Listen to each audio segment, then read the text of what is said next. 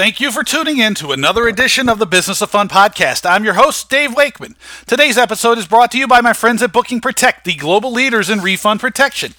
Any listing, any sector, anywhere, Booking Protect has you covered with the world's most comprehensive refund protection product. To find out how you and your organization can partner with Booking Protect to deliver world class customer service to your patrons, a better, more personalized buying experience, and how you and your organization can create a new stream of revenue, visit them at www.bookingprotect.com.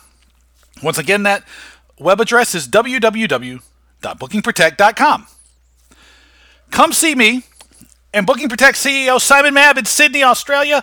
When I post this podcast, it will be November 4th, and we will be in Australia soon on the 14th and 15th in Sydney for the Ticketing Professionals Conference of Australia. I'm going to be giving the opening keynote on change. Simon's going to be talking about customer service and fraud prevention, and we will have a stand in the trade show. So come by, see us. Get your tickets today at www.ticketingprofessionals.com.au. Again, that's www.ticketingprofessionals.com.au. You also probably want to sign up for my new newsletter. My team's been putting together a fabulous new newsletter called Talking Tickets. It is a weekly email, comes out on Fridays, usually Friday morning in the States, and whatever a time that is locally for you, with five stories focused on what happened during the week, all about tickets and entertainment, with a short analysis for me about why these stories are important and why they matter to you and how you can think through them and take action so that you can make them into opportunities. You can get that email by visiting my website, which is davewakeman.com, and clicking on the link to the Talking Tickets newsletter. My guest today is a great one. Ruby Newell Legner is on. If you don't know Ruby, um, she is her company is Seven Star Service, and she is fantastic. Um, we talked about customer service because that is her gig, um, which I thought was all we were going to talk about. But we talked about how customer service and delivering great customer service is part of a vision for an organization. Uh, she talked about some of the models of change that people need. We talked about communication. We talked about trust. We talked about uh, willingness to change. We talked about um, being clear on what you wanted to, what you want your vision and your organization to stand for. Uh, we talked about um, how often you should be looking at the vision of your organization, understanding how often you should be visiting some of the customer services. Um, mantras that you use and some of the fan experience mantras, uh, how emotional intelligence may be the key to success in business today. Um, we talked about uh, her favorite hotel, um, which if you haven't seen the pictures, you gotta see them. I mean, she, they're fantastic. I still tell the story of when she showed me those pictures the first time everywhere I go.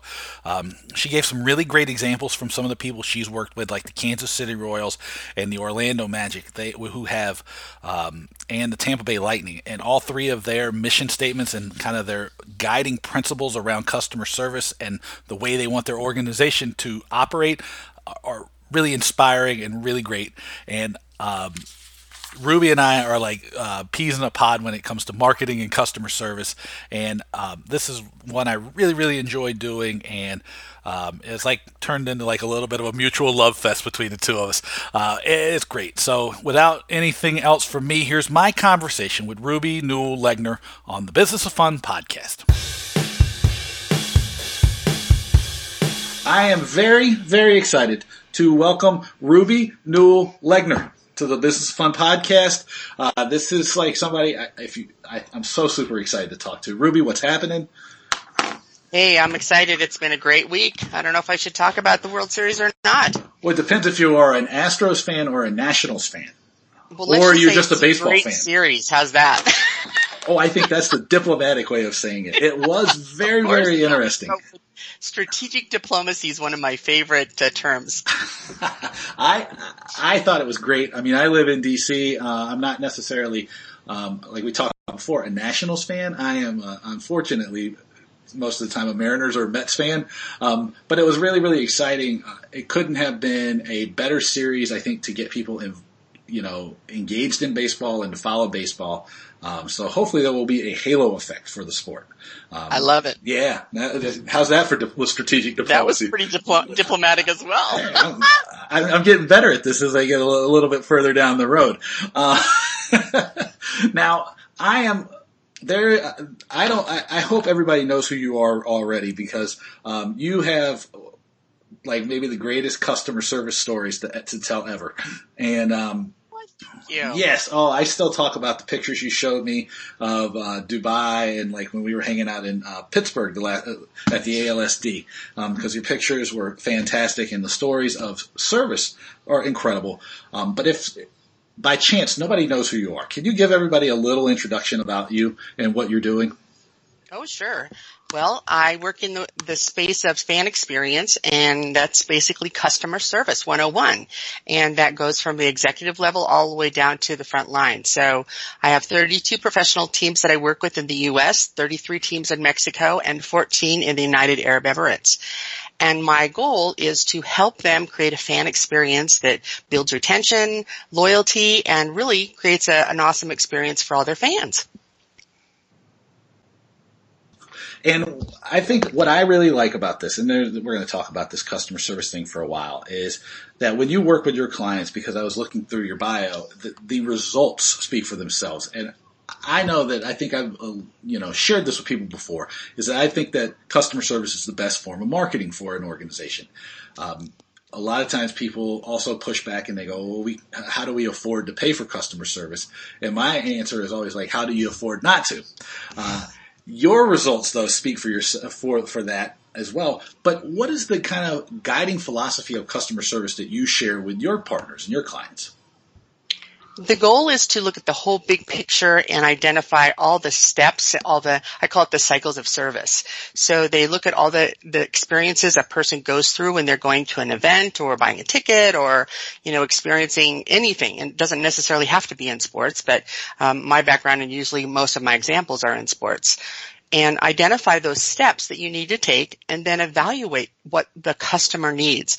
You know, sometimes I go into organizations and they have these great protocols and these great procedure manuals, but they haven't really tapped into the opportunity to look at all the steps a customer goes through. You know, and for years it's been said, you know, wear your customer shoes and, you know, make sure that you're doing what they need. But when you really do it and you step back and identify those steps a customer goes through and then agree upon as a group all the standards that you're going to set, then it has this powerful, uh, it's, it's twofold internally, you know your partners better, you know the other departments better, and then also the customers, you really see that, oh wow, it is important. If, if I don't tell a person what gate to go to to get to the right seat, they're going to be frustrated before the event even starts.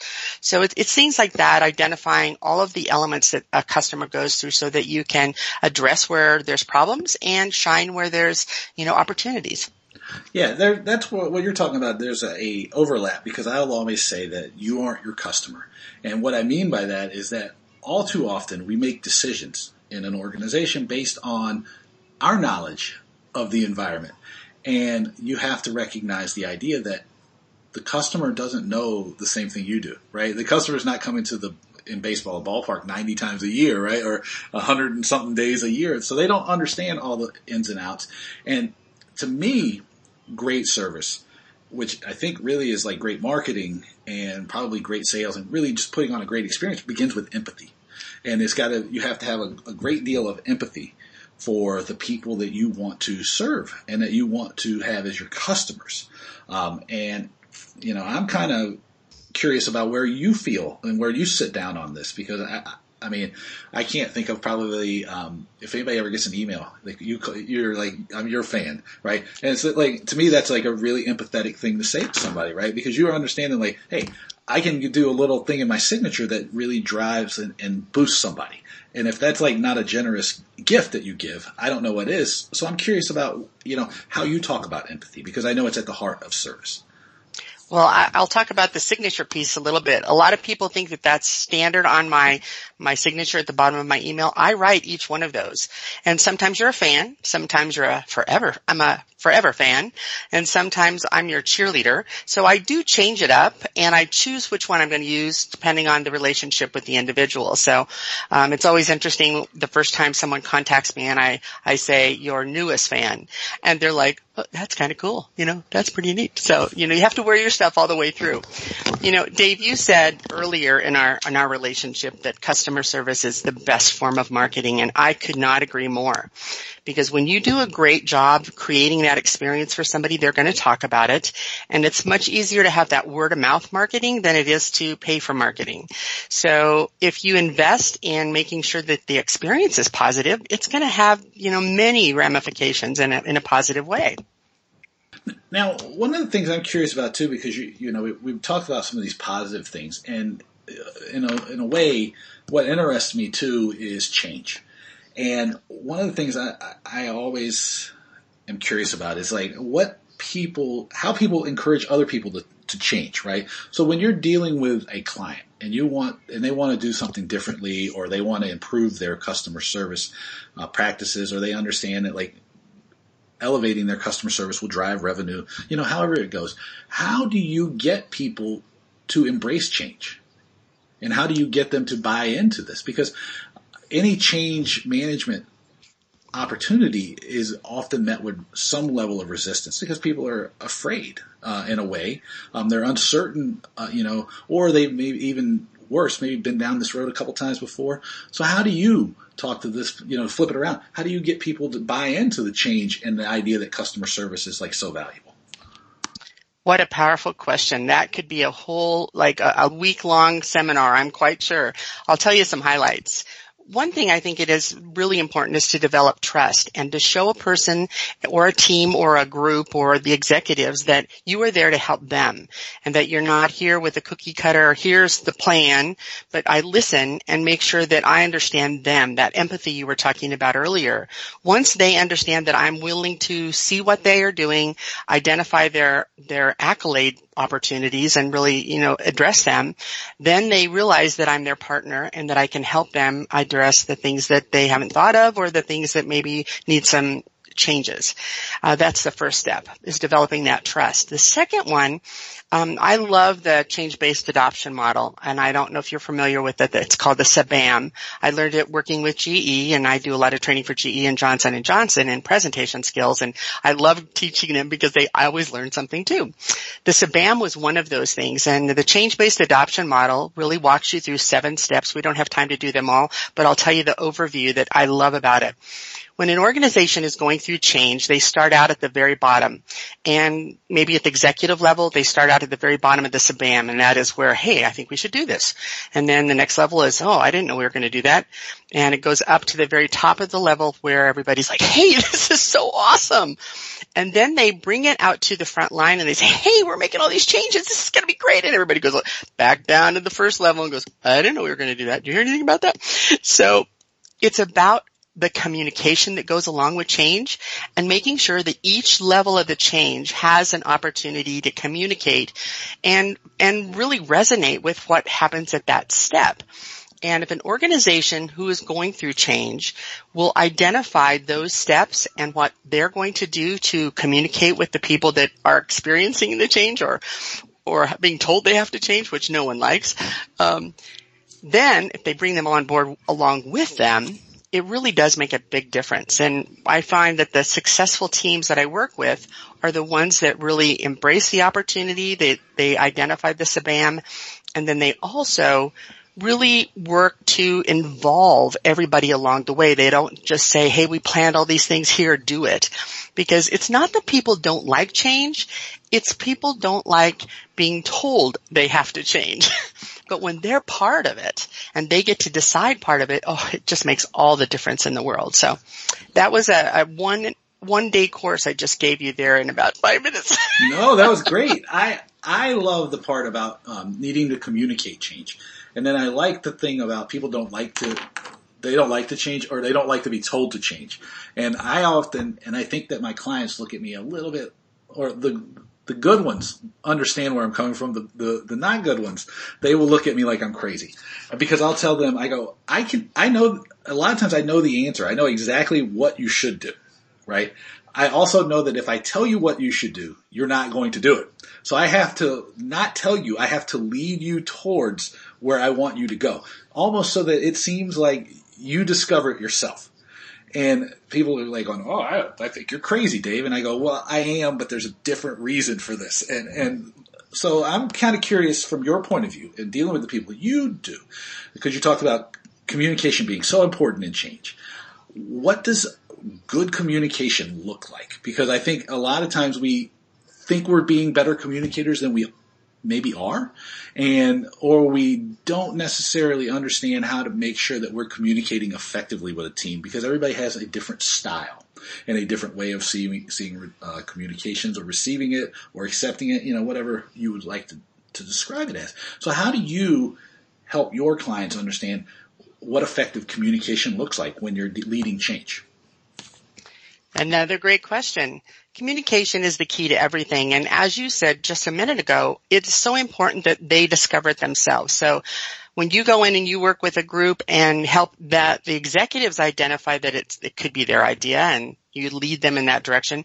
It's the same way with everybody that works in the organization that the executives have to acknowledge that it's much better to get the team involved and get all the, the you know, the management, the directors, the, the frontline supervisors and then the front line have, have them vote on some of the things so that they get to have some buy-in to it. So along that journey, the communication is imperative of, you know, first of all, if the executives don't know the vision of their organization, that's where we start and we identify that. And when that is crystal clear, that sets the foundation.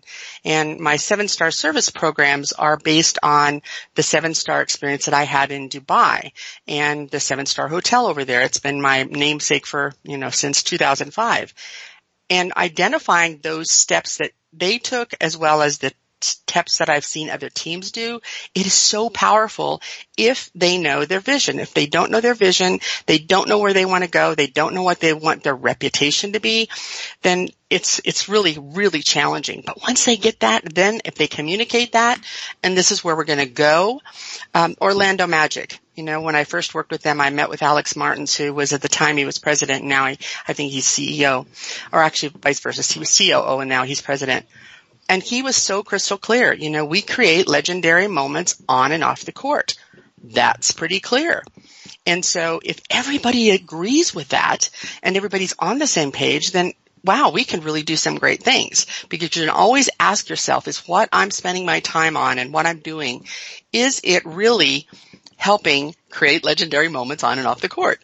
And so it's a, it's a great place to start with the communication and then along, along the way what's going to happen really makes a big difference as well. Yeah, the legendary moments on and off the court. I can say for certain that uh, so the vision. We're gonna we're gonna touch on this vision thing because this is um, almost like the core, um, just the base of getting in the door and working with me now. Is like we have to understand what your vision is and where you're going. And again, I'm gonna make this assumption based on my my experience and not anybody else's. Is that explaining why you need the vision, just like you did with the Orlando Magic, can be very, very challenging. Because if you don't have, if you have a vision, you understand exactly why, because it, it really infiltrates everything you do. And it makes every decision you make, um, extremely valid or uh, much more forceful, I guess is, is, the way to put it, because you can go, this is a wise use of our time and resources or an unwise use of our time and resources.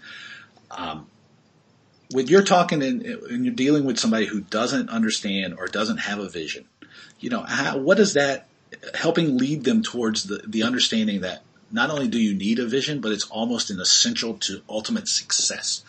How do you get people to understand that and how do you get them to buy into the process? Because developing the vision and then buying into it so that you can deliver on it are, is like a really complex challenge it, it, it's it's it's it's so big, and I'm so glad that you agree with it because it is really imperative that that's one of the key things. I just had the opportunity to uh, guide a group in Saudi Arabia over uh, mission, vision, and values, and um, we're we're just wrapping it up, and they took the the drafts that we came together and created over like a four day period to the the stakeholders and said, "What do you think?" And what was so beautiful about the responses was that, "Wow, I am so proud to work for this organization because they believe that. Wow, I'm inspired by the the vision and the future and where we're going to go." And it was just it was so invigorating to see it all happen before my eyes. And this is a group that did not have any change in their mission, vision, or values for 10 years. And so it's so powerful watching the, the, the group come on board and get so excited about it and contribute and, and fight for their word to be in the vision. That was a very interesting thing too because fight sounds like a you know, a derogatory term, but these people were so passionate about what they do. They wanted to make sure that the vision was so clear for the people that they work with. And we had a large group. There was over 20 people, which is a little bit too big for me, you know, because it's, but we wanted to include all the stakeholders. So anyway, um, another piece that I wanted to share with you is after we get the vision done, then you have to have a I, what I call a customer service mantra, and I love doing that. I help groups create a fan experience council, and that's a representative from every department. And every department has a say in the future. So they get to address issues, they make recommendations. They're not a decision making group, but these recommenders have a, you know, I have a template and we go through that. This is when you're going to recommend something, you do your homework and da da da. But one of the things that we create is called a fan experience mantra. And some of the groups have just, well, they all have come up with such amazing mantras which once again, if you're talking about your big picture vision, this is the vision for the customer experience. And so, for instance, the Kansas City Royals, uh, and I want, to, I want to clarify that the group, I guide them and they come up with this. I don't come up with this. I just help them do this. Uh, take pride in treating our guests like royalty once again, they kind of brought the royal theme back in there. And, and if you know that that's your job, is to take pride in treating our guests like royalty. It gives you a whole new meaning to what you're, what you're doing every day. Uh, Tampa Bay Lightning, I love this one. Electrifying experiences ignited by world-class service when Mr. Vinik, the owner of the team, saw that, he goes, where did that come from? And I said, I'm so happy and so proud to say that your team created that. So it really gives that framework that allows people to go, yeah, I work for this group and I'm excited. It's, it's really a great thing. What I like about the, the, well, I like both of those. Those examples are awesome. Uh, and what I really like about it is that it empowers the people who are in the organization, right? I often say this um, and I don't remember where I learned it, but I'm not the agent of change. Just like you, and I don't know if you feel this way. It's the people who are internally, they're, they're the agents of change. I'm just here to help show, like, shine a little light on the path for you. I'm here to help you see that oh, things things are going to get better. You're gonna, and it's going to be a lot more fun on the other side. And and so these are like really really like guiding people to these conclusions. It's very powerful, and I think it shows people how powerful they can be in their organizations because again, when you're talking about change for people, I think sometimes it, it becomes t- difficult if things haven't changed in a while to overcome uh, the inertia of not having, you know, this positive vision to see. Which brings me back to my question, which is like you talk about mission, vision, and values, and the organization you worked with that hadn't changed in 10 years, how often do you suggest people revisit these things? How, you know, how often should they be looking at them? I, I mean, because they should be thinking about them every day, at least from my point of view, but looking at them to make sure that they are consistent with where they want to go. What would you see? What, do you suggest?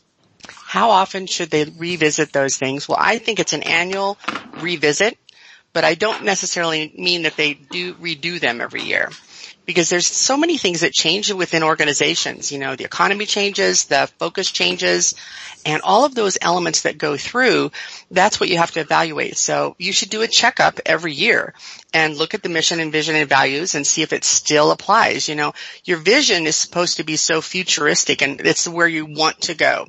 Your mission is where you are today and what you do. And so then the values that go along with it are very important. So uh, along the way, I've watched groups add sustainability and, you know, being green and really focused on the environment be added to their values because it was an initiative within the organization. So I'm kind of dancing around the answer, because I don't think there's a standard answer, but I think it's important every year to look at it and see if it's still relevant, see if you need to take something away or add or tweak. And then sometimes it's great to just look at the whole thing from scratch and say, hey, we have a whole set of new people here that didn't create this. And maybe we need to get them together and identify what they want because it is really that empowerment that you came back to is that empowering your group is really about helping them understand the importance that they play and giving them a vote on what is being decided. Right. And to me, it sounds like almost you advocate for a philosophy that I think I share as well. And I don't want to put words in your mouth, so I'll put them in mine, which is that at their best in their best form. Businesses are living things that should constantly be evolving. They should constantly be adapting to the circumstances around them and they should be always kind of changing and, and reinventing themselves.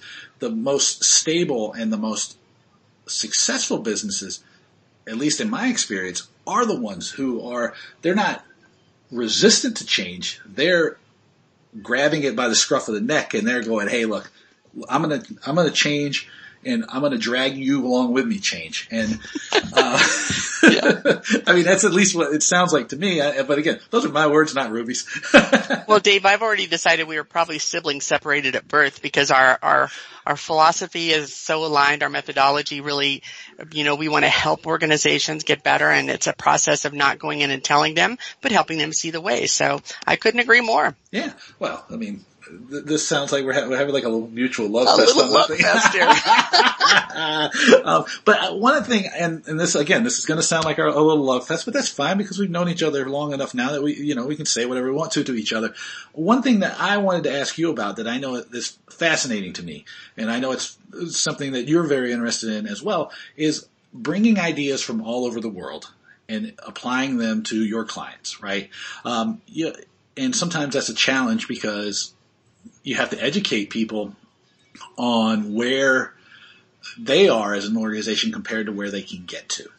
Um, and so when you're bringing some of these great ideas, like from the Middle East, you know, because again, that's where the seven star service came from, to let's say Central America or the U.S. or something. You know, how how do you incorporate those ideas that you've gained from all all around the world um, and bring them back to your clients? You know, is there a a process that you undergo, or is it just like you sort of just, hey, look, I've seen this done, and this is great, and it can apply here? You know, how do you do that? Because I'm going to again, and I'll ask you about this. The traveling and like experiences all over the world is like one of the most incredible things, and it's probably been one of the most valuable things as far as like me innovating for myself and developing new ideas for my business. Um, and sometimes changing that and giving that to other people can be a little bit of a struggle because they don't have the same experiences and they haven't had the same positive experiences that I have. I'm I do not know if I, I, really asked that question. No, actually, well. I, I'm right with you. How you know when I I just talked about the CBAM and the levels that you go through and we all go through them as well. So we started a certain level. So, and then by the time I get to the top level, I'm like, this is going to be awesome. Let's do this. And that's where it feels like you're shoving it down their throat. because you're already there, but they're not there yet. so I, that piece has been so powerful for me. So when I go into a group, I try to do the same thing. I, I'm gentle with them, so I actually take them to the hotel. In 2005, when I was invited to speak in Dubai and I got to stay at the hotel, it really stretched my mind on so many levels because their attention to detail and how they, I felt served and anticipated and all those things. So instead of me saying, hey, this is all the things you need to do, I take them back to my first experience. And I walk them through the hotel and I tell them about how they, they didn't just you know, take, have me stand at the desk to get registered. They sat me on a couch and they came to me. Like, who does that? So as I as I go through it again, and I re- love reliving that little first adventure, I watch them go, oh. So I stretch their mind like my mind was stretched, and then it opens up their mind to possibilities and the, the power of looking at things in a different way. I absolutely love bringing in ideas from other groups. I, you know, I work with all the, all the different leagues. And so if I bring an idea from Major League Baseball to hockey or hockey to football or uh, basketball into the, the different sports, it's so powerful. And so, but I can't, be the soothsayer and say, okay, this is what you need to do. I need to go in and say, hey, let's, let's experience this together. And then when they, and I, my favorite thing as a speaker is to see the light bulb. And sometimes there's even noises with the light bulb above the head. It's kind of like the Scooby-Doo moments where they go, huh? you know, you can just see it. And it's so, oh my gosh, that's my favorite thing in the whole world when I go, oh, they're with me now, you know? and, and at the same time, there's groups that I will go in and I will tell the whole hotel experience but they're not a hotel and they'll be turning to each other. Does she know we're not a hotel? You know, so it's like how you bring them on the journey with you is going to determine if it, if you do expand their mind and you get them ready for these ideas. But you can't just start out by saying do this, this, and this. And I think that's your philosophy too. And the success I've seen you have with other groups is that you help them understand, you help them discover it. Yeah, that, that eureka moment is real. And then usually the opposite side when I get them all scratching their heads when I'm speaking to lawyers. because they're all like, that's a whole different group. Yeah, that's a whole different group because they're all like going, instead of aha, they're all like going, you're a moron. And I'm going, going, and, but it, it's really, but the point you make, and, I, am joking because I, you know that's what I do here. But the point you make is really, really great because a lot of times an organization, like let's say um, you're talking to a professional services organization, a consulting firm or a law firm or any of those, and you're talking about what would happen at a seven star hotel, and they go, well, how does that apply? And I go, I think that one of the challenges that all of us are trying to create or overcome is teaching people that like just because something works in a hotel and you're not a hotel doesn't mean it can't work for you. It might not be the same thing. You might, you know, it might not be sitting somebody in on a couch while you check them in, but it could. The thing is, is it's the it, concept yeah. behind it that you can apply, right?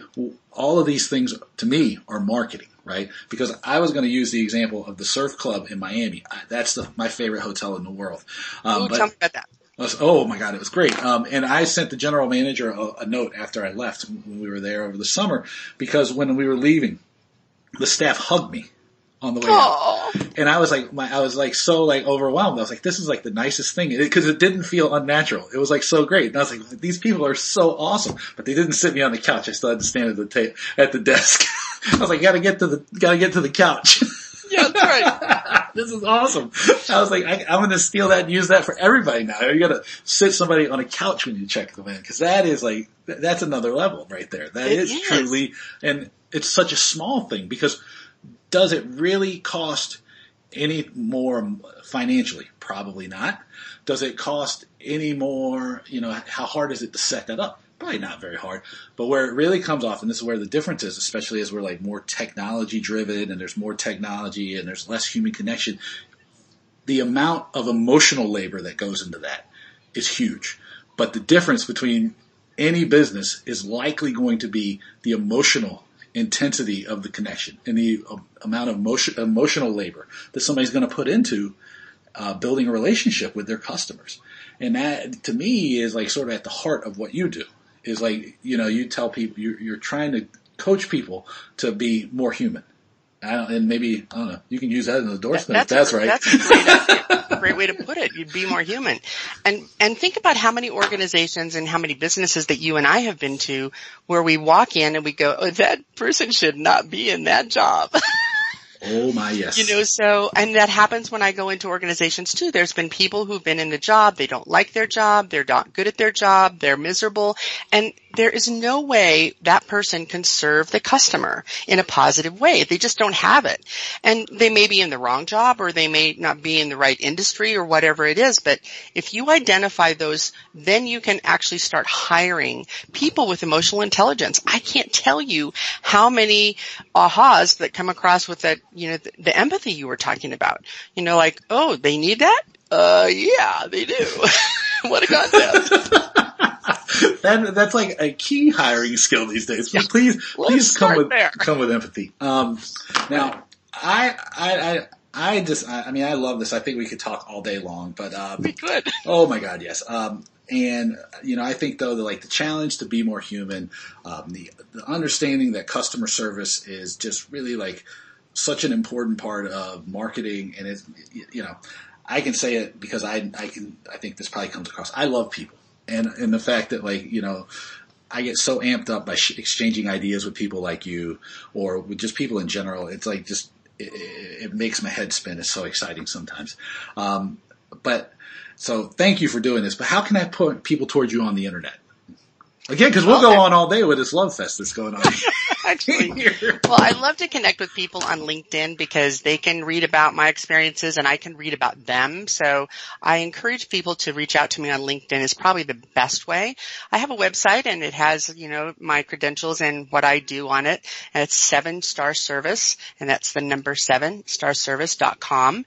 They can reach out there, but just reach out and I'm the only Ruby Newell Legner on Facebook and I'm the only Ruby Newell Legner on LinkedIn. So I'm very easy to find. You don't have to go through all these names and that, that's the only advantage. Well, there's lots of advantages to hyphenating your name, but, um, in this day and age when I fly with United and there's three L's in the middle of my name because they don't use hyphens, they always try to correct it, you know, and I fly a lot. so that, that's a disadvantage, but, uh, I found that, you know, it's easy to find me because there aren't very many of me. Well, and that I would say is a positive because you know I'm glad to know you, and I think that um, hopefully everybody's going to dig th- this conversation because it was great. Well, it was great, Dave, and I thank you so much for asking me to, to be on your podcast. And gosh, let's do it again. Yeah. Oh, well, you know, th- because it's my podcast, I have people on whenever I want to. There you go. I thought this one was fun. Let me know what you thought of my conversation with Ruby by sending me an email. It is my name, dave at davewakeman.com. You can also find out what I'm up to by visiting my website, which is davewakeman.com, where you'll find my blog, calendar, um, events I'm putting on, all kinds of great stuff. If you want to connect with me on social media, you know I'm there. You can hit me up on LinkedIn, where you can just search my name, Dave Wakeman. I come up pretty readily. Or you can find me on Twitter. I'm at David Wakeman. If you like what I'm doing on the podcast, I'd love it if you would share an episode with a colleague, a friend, or someone you think would benefit from conversations like the one I had today with Ruby, uh, recent ones with uh, Simon Mab, uh, any of the ones I've done with Corey Gibbs or uh, Martin Gameltoff, uh, the one, one that I really think was great with Lauren Teague from very early in the podcast. Um, Maureen Anderson, and really, really some just truly great conversations. If you share one with somebody you think that would benefit from it, it'd be awesome to me. If you've gone down that route, I'd love it if you'd become a subscriber. We're on almost all of the major platforms at this point and pretty easy to find. I can find you in my car and by asking Alexa for you to play me. So it's pretty fantastic if you ask me. Um, and if you've gone that far where you become a subscriber, I would love it if you would leave a review. All of these things help make sure that I can continue to deliver uh, great guests and great conversations for you that hopefully add value to what you're doing and give you some new insights and some new ideas uh, so that you can continue to uh, grow your business. I'd also like to remind you that I am doing a one day workshop in Melbourne, Australia on the 18th of November, two weeks from today, called Fans for Life Creating and Keeping Modern Fans. You can find tickets to that by going to Eventbrite and searching for Fans for Life. I'd love it if you're there, and if you're in Australia, it's going to be great. We are going to have uh, guest appearances from people from all over the world who are going to come in for the latter half of the day, talk about best practices from around the world. Um, it's really shaping up to be a fantastic day of learning uh, and a great opportunity to connect with me, um, some of my friends, and people from all over the world. It's going to be awesome. So make sure you do that. I'd also tell you that you should definitely make sure that you're at the Ticketing Professionals Conference in Sydney, Australia on the 14th and 15th. It's Joe Michelle's birthday on the 14th. It's going to be awesome. So we're going to celebrate that. I'm going to be delivering the opening keynote on change. It's shaping up to be one of the best talks that I've probably ever had the opportunity to deliver. Um, I have been talking to people all over the world about how change happens, what makes change successful, what makes uh, people reluctant or resistant to change, how do you overcome that, and a whole lot more. Um, if you haven't already and you're going to be in Sydney or around Sydney, or you can get to Sydney, you should be there. Get your tickets at www.ticketingprofessionals.com.au. It's going to be fantastic. Also, you're going to want to check out me and Simon because we will be there. Simon's going to be talking about customer service and fraud prevention. And we're still planning on trying to do something on Wednesday, the 13th of November. So if you're going to be in Sydney, make sure you send either me or Simon an email. I'm Dave at DaveWakeman.com. Simon, Simon.mab at BookingProtect.com. And we'll let you know what we're up to. It's going to be great. As always, I want to thank my friends at Booking Protect for being fantastic partners of the Business of Fun podcast, um, fantastic partners of the Talking Tickets newsletter, uh, and just fantastic partners to people all over the world in entertainment uh, and tickets and events and all of these great things that we are putting on. If you don't and you haven't looked at it already, you should visit their website. It's www.bookingprotect.com and find out how you can become a partner of Booking Protect. It gives you an opportunity to deliver world class customer service, not just best in the industry, but just best in the world customer service. One of the most innovative technology platforms anywhere you can find. Uh, it gives you an opportunity to offer your guests a more personalized and customized buying path, which is very important to customers today. It'll allow you to offer them peace of mind as on sale dates are pushed further and further out, and people have more and more um, uncertainty in their lives because you're buying a ticket a year in advance. You who knows what's going to go on, and maybe the most important thing for a lot of you is you will, can create a brand new stream of revenue for your organization. Um, find out about all that stuff by visiting them at their website, www.bookingprotect.com.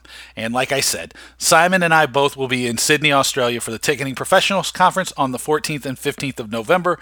Uh, we have a stand on the trade show floor. Uh, we are going to be out and about. Uh, I can speak for both of us when I can say we are super excited. We can't wait to see all of you in Australia in person um, and get to hang out with you and, and visit your the beautiful Sydney uh, city of Sydney. It's going to be fantastic. And as always, I want to thank all of you for being listeners of the Business Fun podcast. Uh, I couldn't do this without you. So until next time, take it easy.